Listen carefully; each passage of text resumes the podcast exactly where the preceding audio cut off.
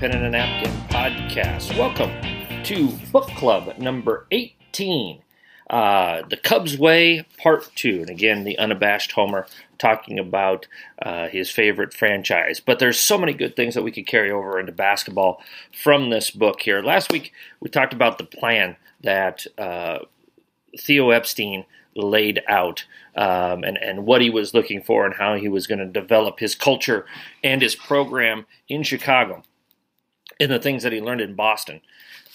Today, we are going to talk about how uh, that, that plan was brought to life. Okay? So, uh, the principles that that the that the Cubs started with, all right, and, and how they were going to develop uh, the, their scouting and player development. Okay, uh, number one, develop a, a, personal investment in every player. And i think that's important that we all do that as as high school coaches that we have a personal investment in every player that we coach. Be objective in evaluating their strengths and weaknesses uh, to communicate well uh, we will always, though, however, put the put the organizational goals ahead of our personal ambitions. Uh, we above me type of stuff. Uh, that we will embrace the culture and background of all of our players. That we're, we're not the, we're not the Stepford wives here. Everybody is different. Everybody has their own background. Everybody has their own experiences, and we're going to embrace that. Okay, and and perhaps the most important thing, the emphasis on personal character and personal conduct. You know that has to count for something. You you, you can't pick and choose when you want to go to uh, a workout. You can't pick and choose. Uh, during the season, if you want to leave for a club sport, which I think is the, the toughest thing that uh, we as high school coaches are now facing, especially here in Nebraska, with the challenges of, of volleyball, soccer, and softball. You know, we have to have a, a plan in place to deal with that. Okay. Um, you need to maintain a positive attitude and and to, to bring that positive energy to to the gym every single day all right? And then you know to kind of summarize this as you develop your program as you develop your uh, your your uh, philosophy here uh, i'm going to read this straight from the book. The cubs way is meant to be a living breathing document that will change over time as we continually challenge the status quo. So you know, don't think that, well, I've got this all figured out and this is what we're going to do and this is how we're going to do it. Um, it's going to change and you have to accept change. You have to, if you're trying to play the same way, uh, if you go to uh, NBA TV and you look at a hardwood classic in the 84 finals between the Celtics and the Lakers, uh, the game has changed rapidly. If you're still trying to play like they were in 1984, and again, that's an extreme example, but if you're still looking at it from that angle, um, or, or any type of angle. If, if you're saying, well, this worked five or 10 years ago, well, maybe it doesn't work today for whatever reason. Okay. Uh, they talk about communication with players, and I've talked about this before. You need to have a, a preseason meeting with every player in your program. And when I say every player, I literally mean every player. If you're going to have meetings with players, you can't pick, you know, these are the these are the ones I want to talk to. If your kid is planning on if you've got a kid that's planning on going out, you need to talk to them before the season starts. Okay.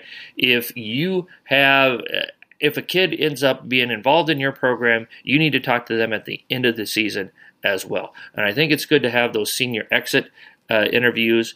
Uh, at that point, they've got nothing to lose, so they should be really honest with you. Uh, but you need to sit down with them. You need to discuss their progress. You need to discuss their strengths. You need to discuss their weaknesses. You need to discuss where you think that they're sitting at at this time period. All right. Uh, I think that's so vital, vitally, vitally important. Okay. Um, Here's another quote from the book. The key to player development is when you stop developing them and they start developing themselves. So they know, hey, I gotta if I'm a post player, I gotta work on jump hooks. Or if I'm a if I'm a perimeter player, coach says I need to work on my ball handling. So I'm gonna get out to practice a little bit earlier and I'm gonna do some two ball dribbling or or whatever it may be. When they start to develop themselves, that's when you know that you have hit uh, the spot that you want to hit. Okay. Um, the Cubs talked about, and again, the, for, for years and years and years, the Cubs were horrendous uh, fundamentally. Uh, they, they, you know, hitting cutoff men and, and, and reading bases, uh, running the bases correctly, the making good decisions, those type of things. Uh, just, just struggled and struggled and struggled for years and years and years.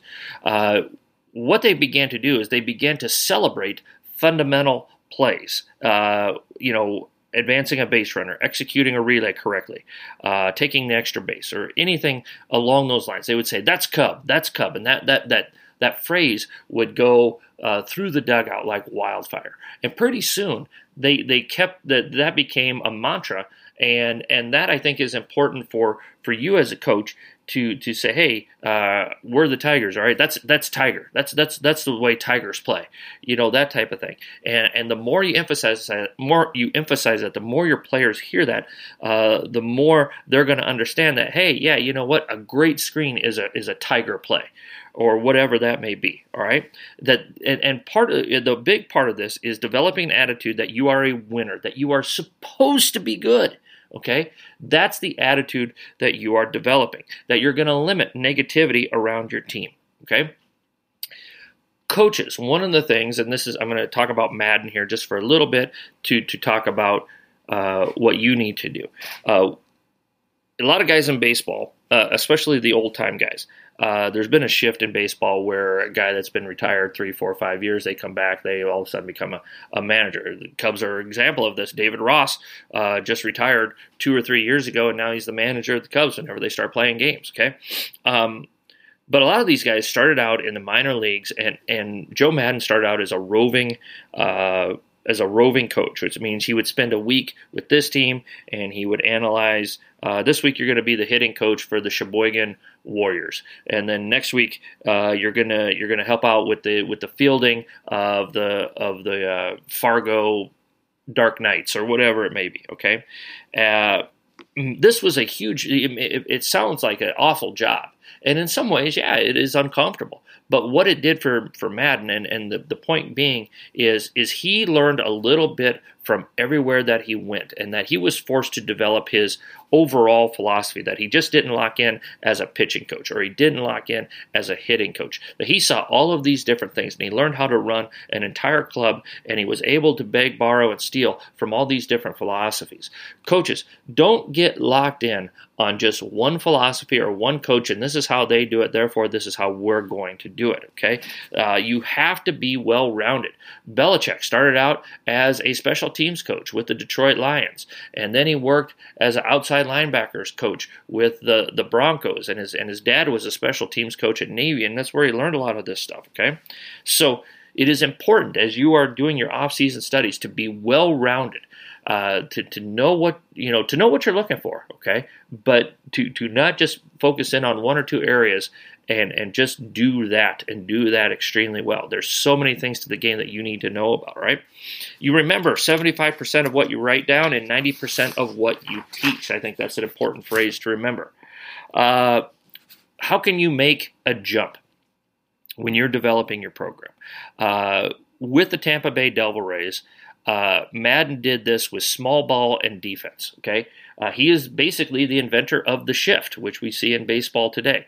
Um, he took analytics and he said, "Okay, Big Papi uh, Ortiz pulls the ball 95% of the time, so we're going to put three guys on that side of the infield, and we're going to put." Players where he hits the ball. It's a novel thought. It's a novel idea, but at the time it was pretty radical.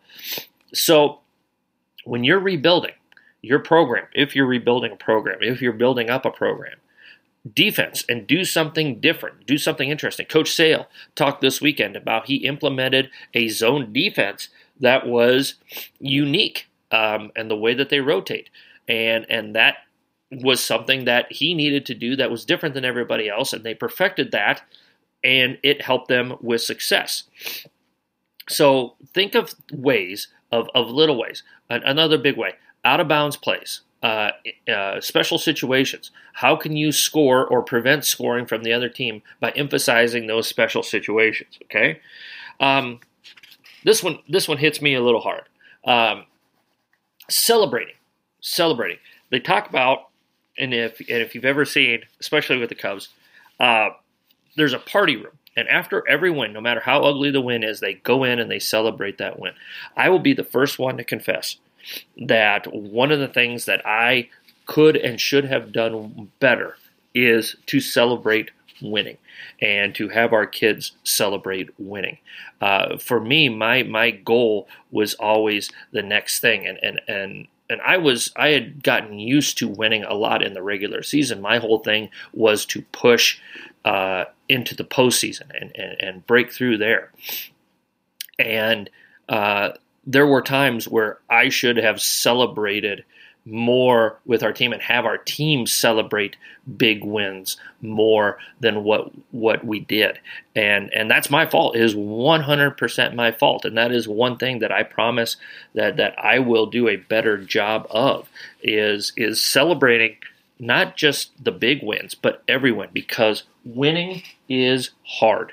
Winning is hard and and I think that it's important that you do that okay uh, Maddon also used themes. Um, you know, they would have American Legion Week where they would only show up an hour before uh, each game, like they would when they were in American Legion. They just kind of show up, get a quick BP in, and play. Um, you know, uh, special dress themes. You know, they would have a cowboy theme on a road trip or a pajama theme or something like that. That's something you can do with your programs is to have uh, themed road trips, uh, different ideas like that. Be creative. Think of different ways that you can do stuff. All right. The biggest thing that Maddon talks about is uh, the value of connecting pe- with people. All right. If you could connect with people on a legitimate personal basis, and it's not fake, it's not it, it's not a, a butt kissing uh, connection. It is a legit connection with people around you, and and you listen to them as much as they listen to you. Uh, then you have done your job as a leader, as an open-minded leader, as a as a perpetual learner. All right. Um, so um, it's so it's so important to work on legitimate connections with people. Okay, um, and then some some slogans that um, Joe Maddon used within his program, and he would print up these print up these T-shirts. All right, um, attitude is a decision. Okay, every day counts. Um, be present. You know, and these are just simple things, but if you think about it, uh, they're they're so truthful. Uh, one of his uh, ones here, all aboard Maddon's bus. That was on the front, and then on the back it said, "There's a different driver every night," meaning that hey. Um, we're not just a, a, a, it's not just Anthony Rizzo every night, or it's not going to be Kris Bryant every night. Uh, we need to have everybody ready to step up on every night. Um, and then, of course, uh, his most famous phrase, of course, "Try not to suck." Uh, which is what he used with uh, with his uh, players most famously. So uh, this is part two of the three part The Cubs Way series. Next week we look at the Zen of Joe uh, and and his thirteen kind of major principles of being. A, a, manager, a leader in charge of this ball club. All right. So, hope you like this. Uh, Tom Verducci's The Cubs Way. I encourage you to to purchase it. It's a terrific book, especially if you're a baseball fan, especially if you're a Cubs baseball fan. Um, but uh, follow us on Twitter, a pen and a napkin. Uh, obviously, if you're listening, you're on SoundCloud or iTunes. Like, rate, review, uh, subscribe to us, give us five stars. Uh, if you have any questions, comments, ideas, suggestions, email us at a pen and a napkin at gmail.com. Uh, I want to thank everybody for listening.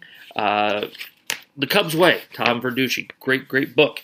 Um, coaches, as always, stay safe and be sure to hone your craft one day at a time.